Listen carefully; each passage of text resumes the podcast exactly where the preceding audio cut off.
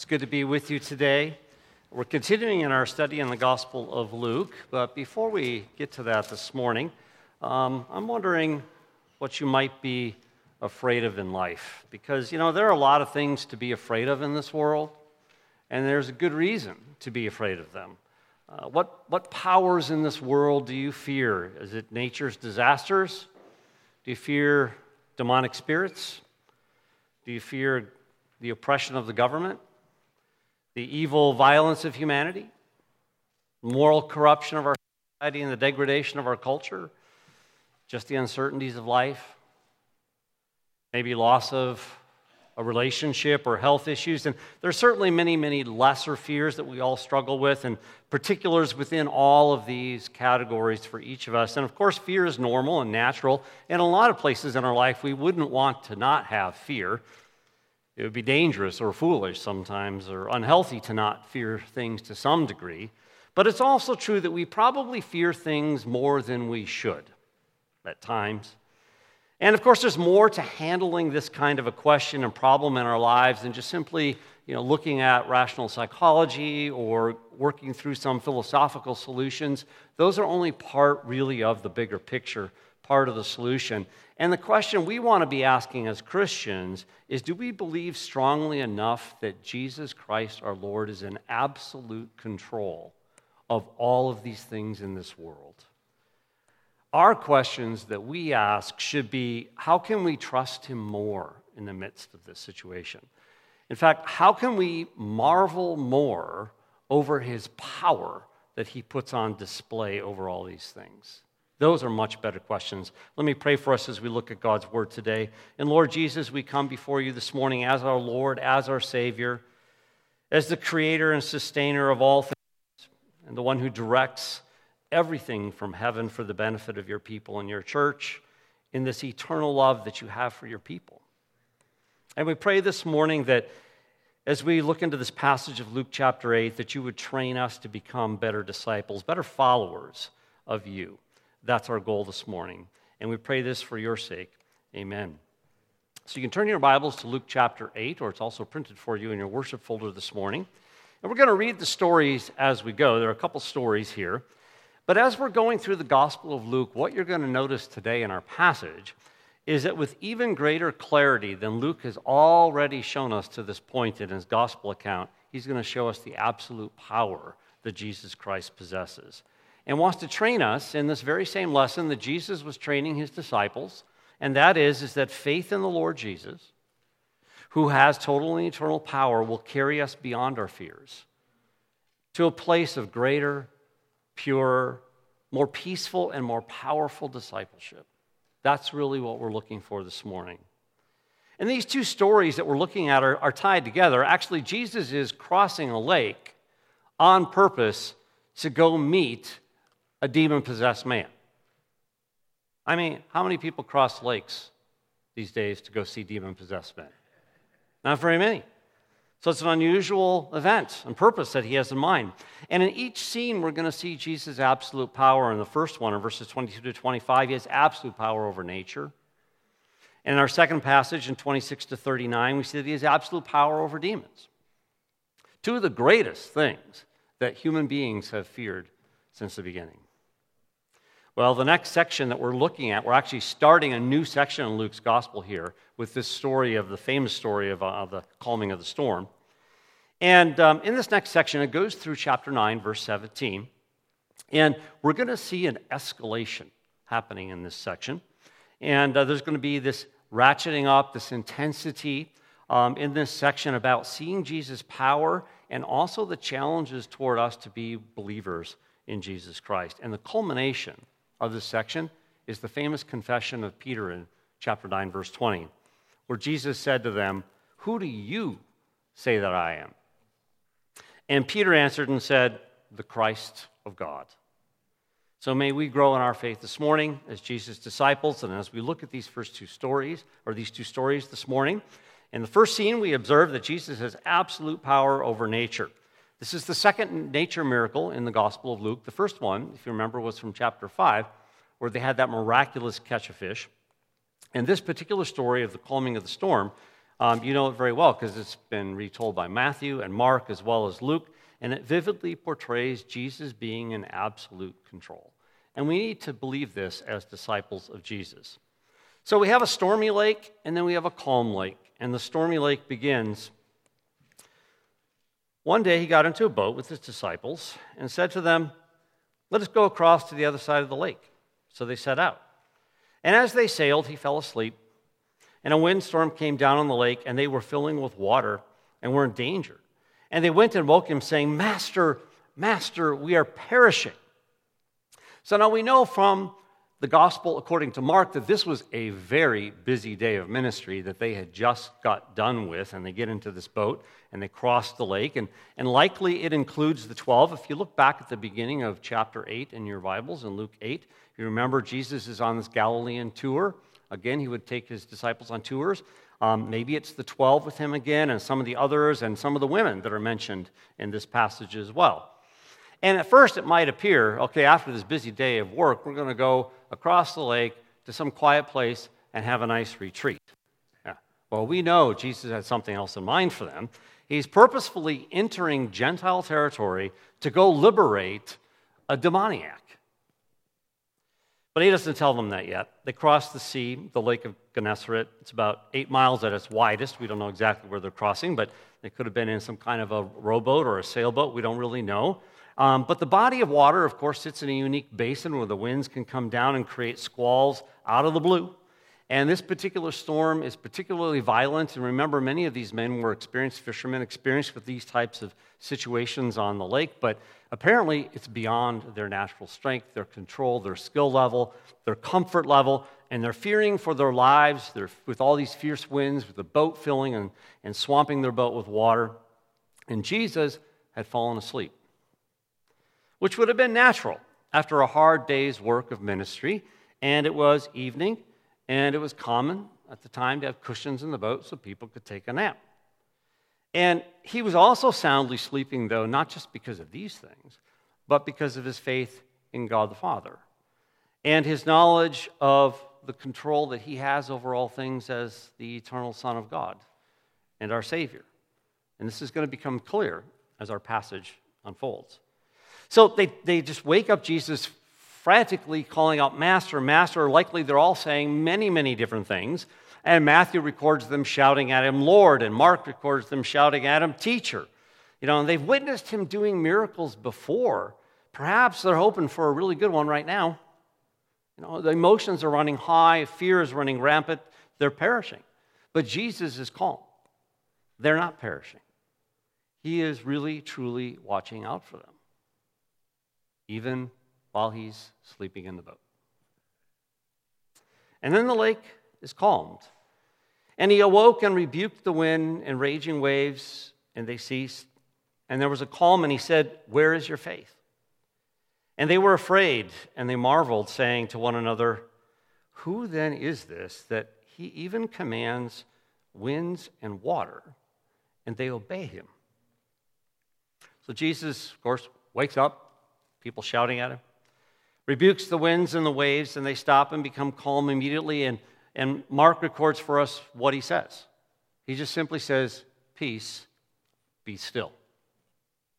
Again, in Luke, we see the power of Jesus' word. He just says something, and it happens. And it reminds us really of the power displayed by Yahweh in the Exodus, back in that story in the crossing of the Red Sea. Perhaps you remember the Lord told Moses to tell the people very simply go forward. And they do, and the sea splits in half. And it's recorded this way in Psalm 89 You rule the swelling of the sea. When its waves rise, you still them. And Psalm 107 recounts the Lord's faithfulness of delivering us from all sorts of trouble in life. This is a very interesting psalm um, so if, you, if you're interested in reading it, Psalm 107. It's very long, so we tend to skip over it, right? Because no, no one wants to read a long psalm, it takes too long. So, but it has just all these little snip, snippets in it and stories of how God rescues us in life. And there's one example in the middle of this psalm that is well illustrated in our story. In fact, Jesus fulfills it. Yahweh incarnate with his people. If you want, you can turn there. Otherwise, just listen to it. It's Psalm 107, beginning in verse 23. So, in this particular story, we read this Those who go down to the sea in ships who do business on great waters, they have seen the works of the Lord and his wonders in the deep. For he spoke and raised up a stormy wind, which lifted up the waves of the sea. They rose up to the heavens, they went down to the depths. Their soul melted away in their misery. They reeled and staggered like a drunken man and were at their wits' end. Then they cried to the Lord in their trouble, and he brought them out of their distresses. He caused the storm to be still, so that the waves of the sea were hushed. Then they were glad because they were quiet, so he guided them to their desired haven. Let them give thanks to the Lord for his loving kindness and for his wonders to the sons of men. Let them extol him also in the congregation of the people and praise him at the seat of the elders. But Jesus rebukes the disciples in our story, very simply saying, Where's your faith? And Luke abbreviates the words of Jesus. Matthew and Mark tell us much more that Jesus said. But it's not that they didn't have faith, it's that they weren't applying the faith that they supposedly had in this particular situation. I mean, it's always really a, good discipleship question, and Jesus could ask that of us, I think, quite often. What, what do you think? I mean, where is your faith? I mean, Jesus is teaching that faith and fear don't go together, uh, not in discipleship. Faith has to win over fear. This isn't a world that we live in that's just filled with chance and bad happenings. You see, that's what people who don't know our God think. They think that this is just a world full of chance happenings and bad things, but not believers in God. We believe that everything is under the control of our God. He knows exactly what He's doing, and His perfect purposes are going to be fulfilled no matter what. Just because we can't see and understand and explain them doesn't mean it's not true. And He's especially concerned for His own people, uh, you and me. And we just need to learn to trust Him more and more. Did you notice in our story that now the disciples are afraid again? They're afraid and amazed, not at the stormy lake, they're afraid and amazed at the calm lake. Really, they're afraid and amazed at Jesus. It's been a common response in Luke's gospel to see people amazed when Jesus does such powerful things. And the disciples mentioned that even the wind and the water obey Jesus. So, who is he? So, the recognition of him at the time might be really slow. But of course, we know the answer. But then that's the point of reading and hearing the story, isn't it? It's how are we going to respond to this Jesus? This presentation where Jesus shows us who he is. Jesus has absolute power over nature. All three synoptic gospel writers take from the story the same set of discipleship lessons as you read them fear over faith, and faith over fear. Which is it going to be? And faith is supposed to become stronger and defeat our fear as disciples of Jesus. So, here are four, four quick discipleship lessons that we get when we read this story in Luke or Matthew or Mark. And that is, first of all, Christian discipleship is going to involve going on boat rides with Jesus. That's the first lesson. If you're a disciple of Jesus Christ, he's going to take you on dangerous boat rides. That's what he does with our life. But we also know at the end of those rides, that there is great glory that's going to be given to him, and the danger makes it worth it. In fact, it makes it all the more glorious when you get to the end. At the time, of course, danger can be a cause of fear, but it could also be a reason to have faith because glory is coming and he calls us, calls us to trust him. So that's the first lesson. Christian discipleship involves boat rides. The second one is that we need to really trust God's ways of doing things his ways of accomplishing his plans, especially when it comes to how he wants to advance the gospel, his gospel, in this world. And often it involves, often it involves the churning up of our lives, confusing twists in what would normally be the perfect plot line we've set out for our life that we don't fully comprehend. When progress isn't what we hoped it would be or what we expect it to be, instead it's disturbing and a painful process we need to trust God and His plans for the gospel because they will be glorious when we get to the end. The third lesson is that we should stay truly amazed at who Jesus really, truly is. Give awe to Jesus, our Lord, the eternal Savior. We don't need to be afraid of stormy lakes, we don't need to be afraid of calm lakes. We should be standing in awe of who Jesus is. And we show this strong faith in him and his power and his purposes by staying in this constant state of amazement. And it's going to help us trust him in the midst of loss, life storms, give us perspective, keep up our hope today. And fourth, in our fear, when we do have a lapse of faith, we can cry out to him. And you know what? Just like in the story, he's going to rescue us. Because there's not a person in this room today, I'm confident, who hasn't had a lapse of discipleship faith. We've all given in to fear in our lives. And we know that Jesus will allow this discipleship failure for a while because he's going to create within us a desire for greater and greater discipleship success. And he's going to build faith in us and increase it as we go through these things. So, those are four quick observations. Maybe you have some of your own from this passage. It's a well preached, often preached passage. But let's not forget the direct event itself. It often gets overlooked. And that is, is that nature is under the absolute authority of God. God controls the weather. It doesn't just happen.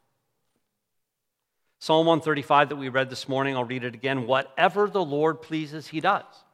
In heaven and in earth, in the seas and in all deeps, he causes the vapors to ascend from the ends of the earth. He makes lightnings for the rain and brings forth the wind from his treasuries.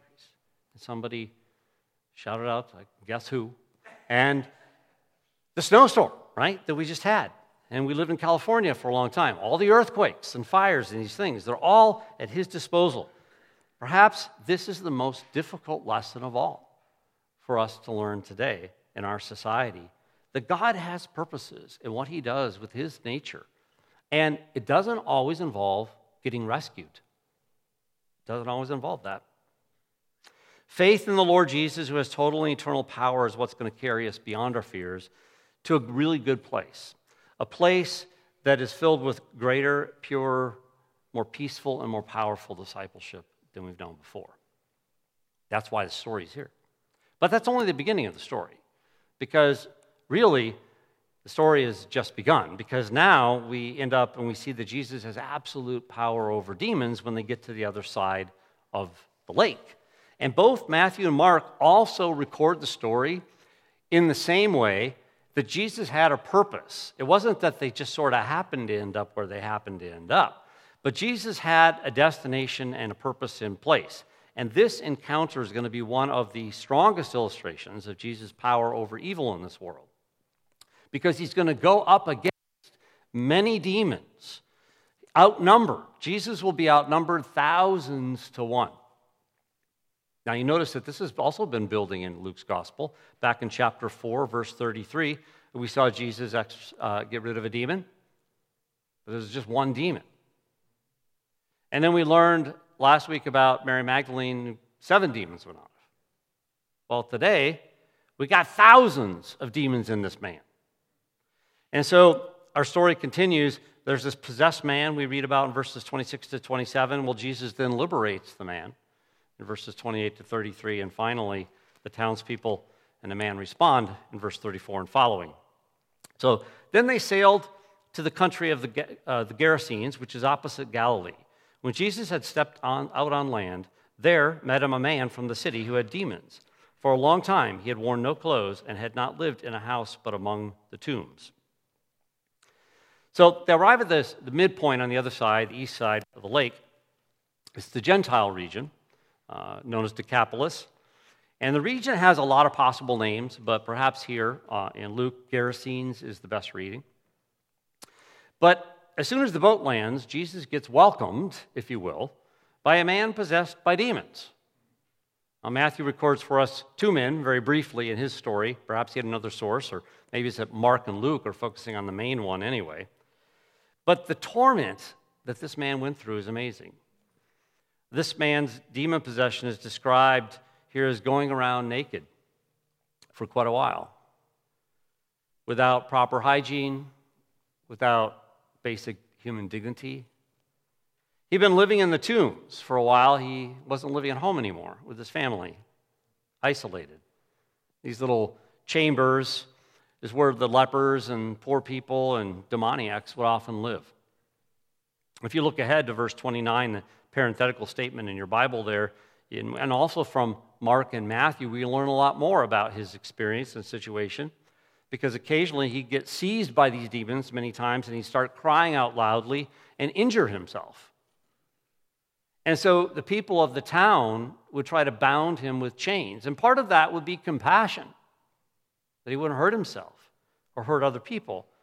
But eventually, because of the demons and the strength, he would burst these. And so the demons and drive him out to the desert where he now lives and avoids people. So these demons, you see, had this man and the whole region under, his, under their control, not just this one man. People lived in fear without hope in God.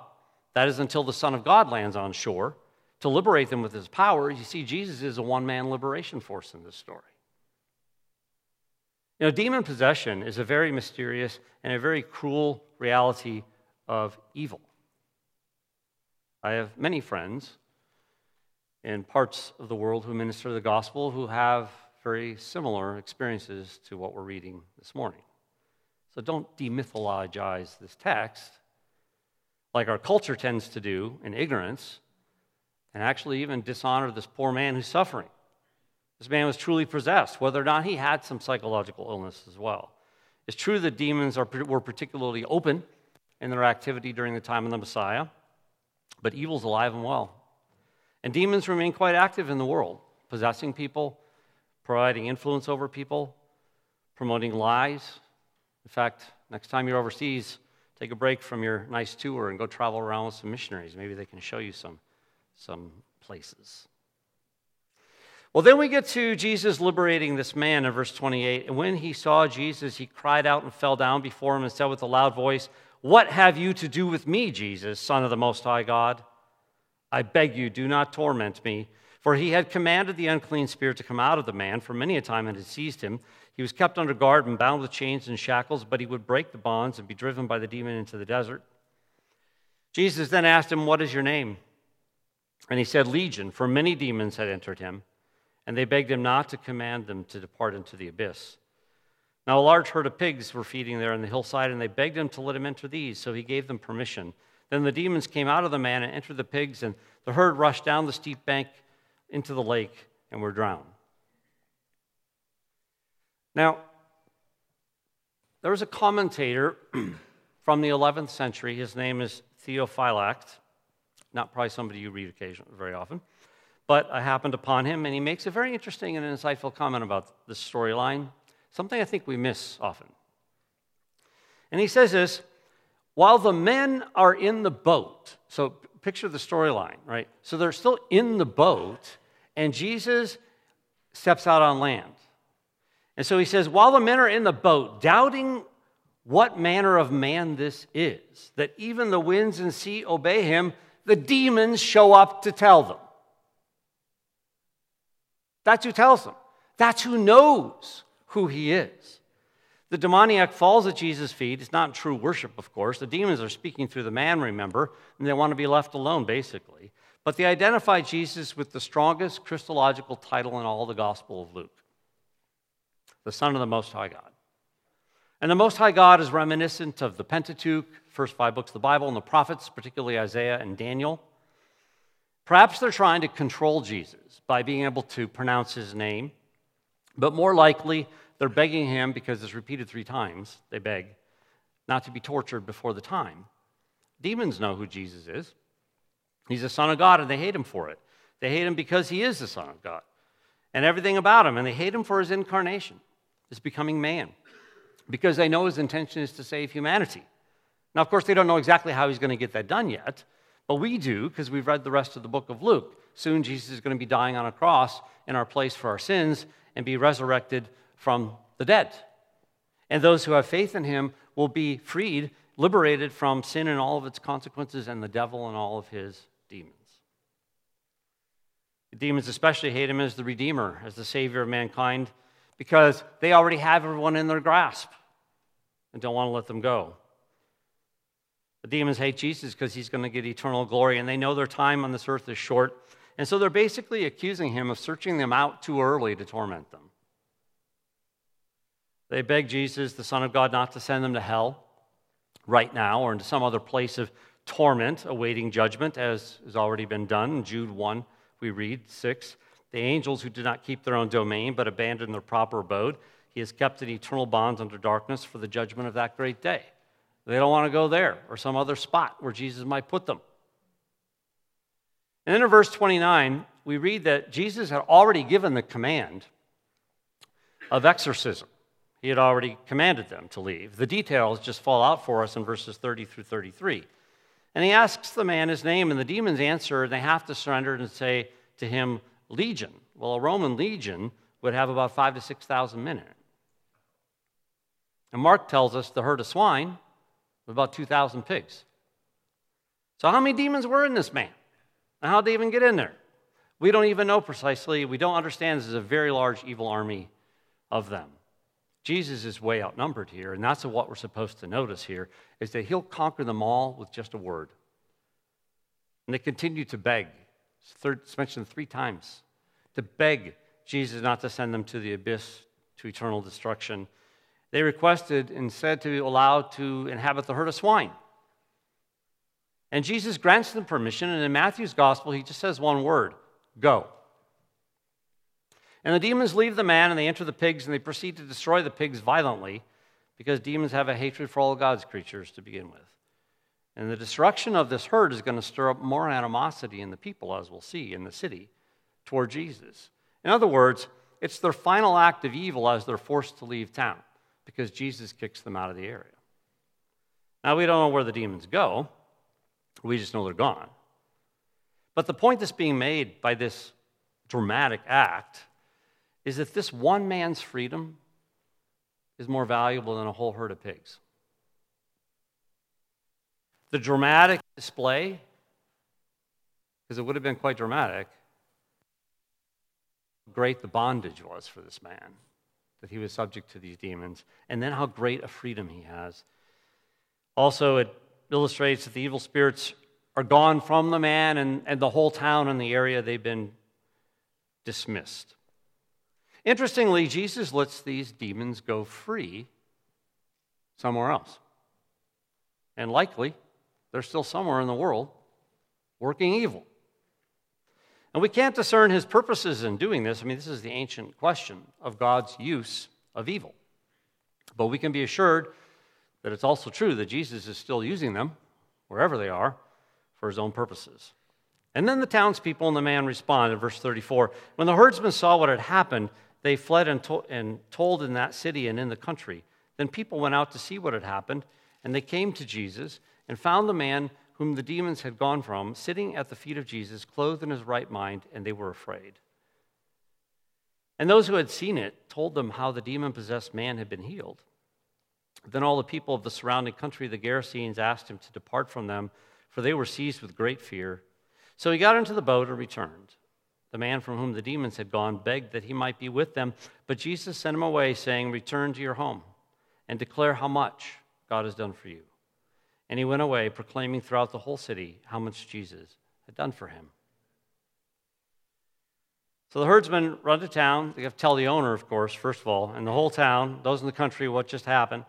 Many people went out to investigate the happening uh, with the pigs and their infamous demoniac that they all knew about. And eventually they come to Jesus and they find sitting at his feet, clothed and in his right mind, this man, this demoniac turned disciple, and they're terrified, wondering is this a good thing or is this a bad thing? Is this better for us or worse? So they return to the city again and they tell people what they find. The demoniac was made well. Now that everything's safe, of course, now those people show up. And from the whole area, and they go out to meet Jesus and they confront him and ask him to leave. They're afraid that he might be some kind of an evil sorcerer in their region or that they might suffer more personal loss than just a bunch of pigs. And he started to think that maybe it was better, perhaps, with the demoniac around. And they were more fearful than Jesus, of Jesus here than they were of the demons, but in the wrong manner for both. Did you notice that? They fear Jesus for the wrong reasons and the demons for the wrong reasons.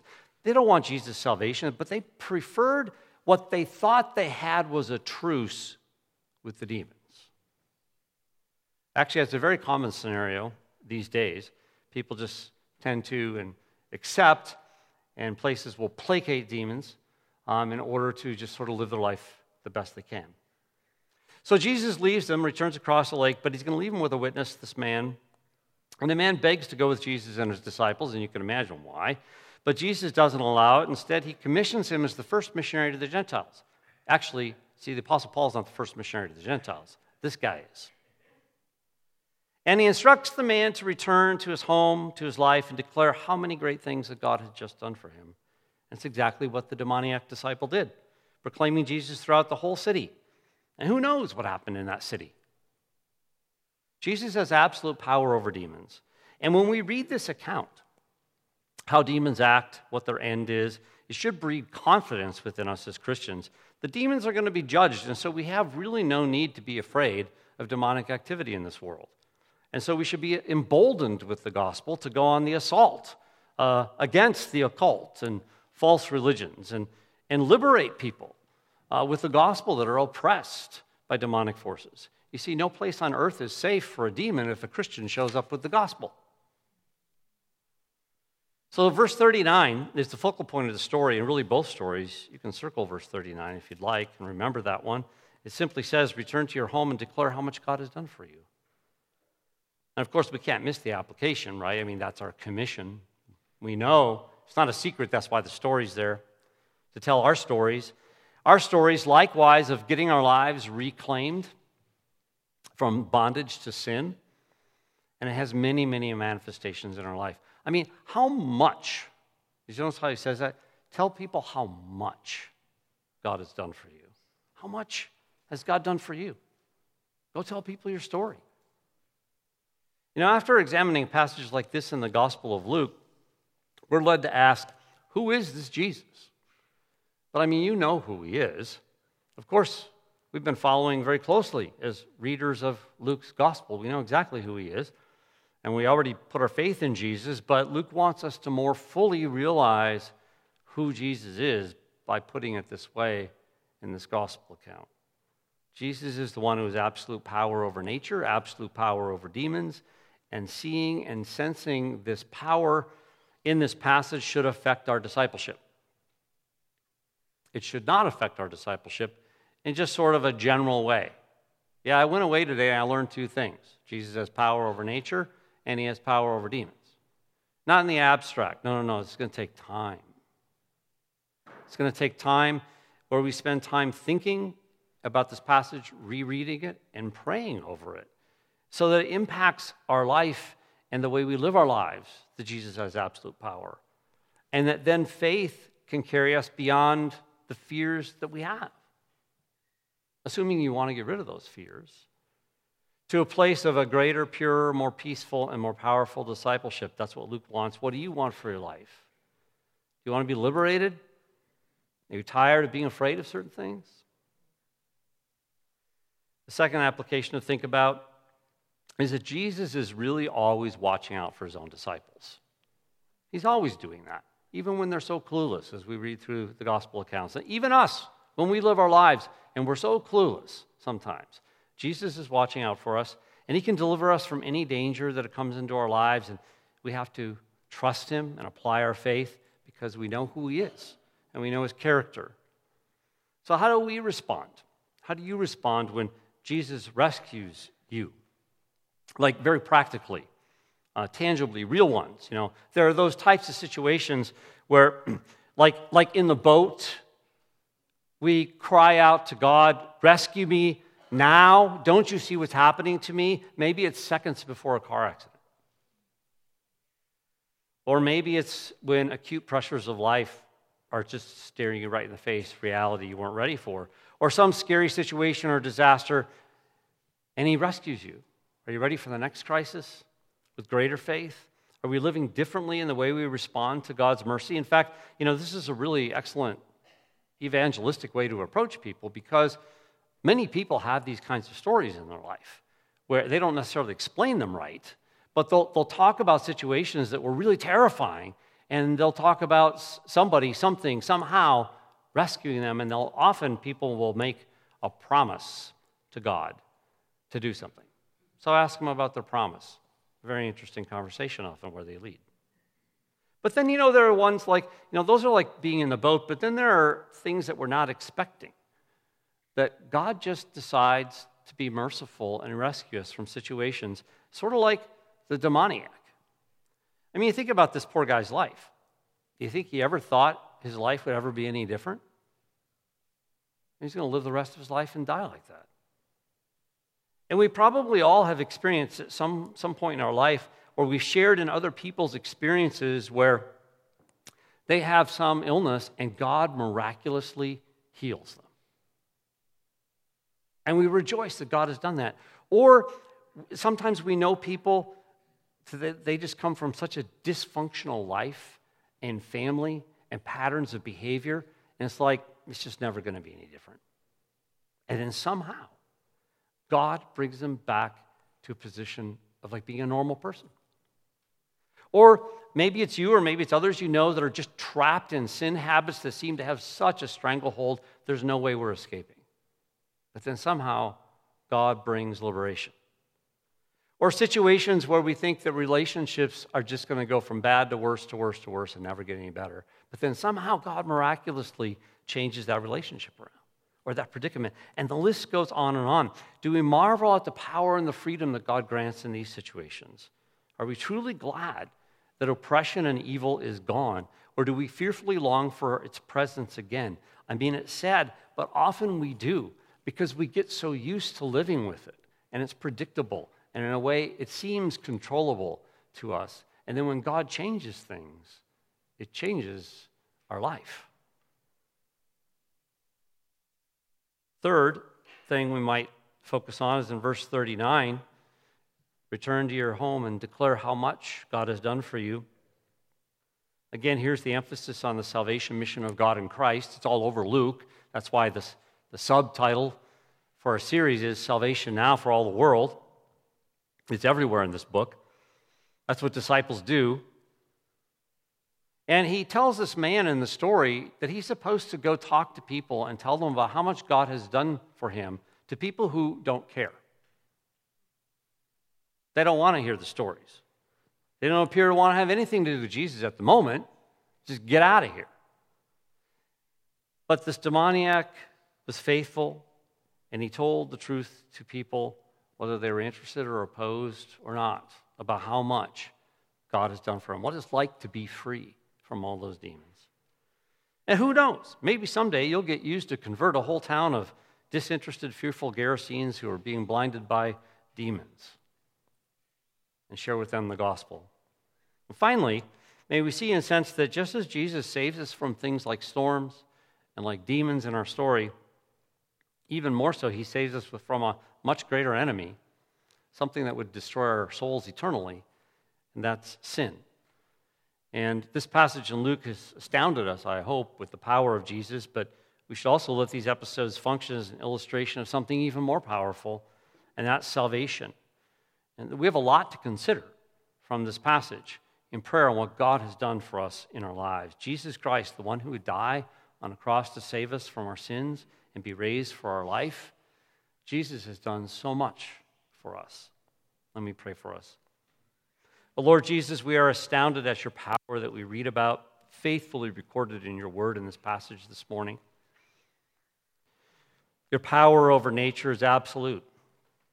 And we live in a world that doesn't believe that. So, Lord, we pray that you would give us stronger faith to believe what we read in the scriptures, that you have absolute faith over demons.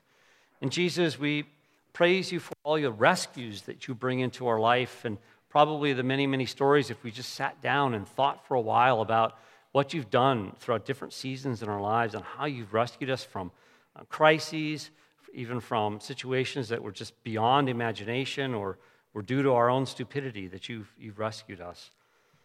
And Lord Jesus, we pray that, like this man who was healed in our story this morning, that we would continue the salvation mission that that you're on and telling people about the gospel of salvation that can save their souls and liberate them as well. And we pray for us as a people here at Calvary Church that you would uh, make us more faithful disciples that are filled with faith so that fear just disappears in our walk with you and that we would be uh, disciples that bring great glory to your name. And we pray this for your sake. Amen.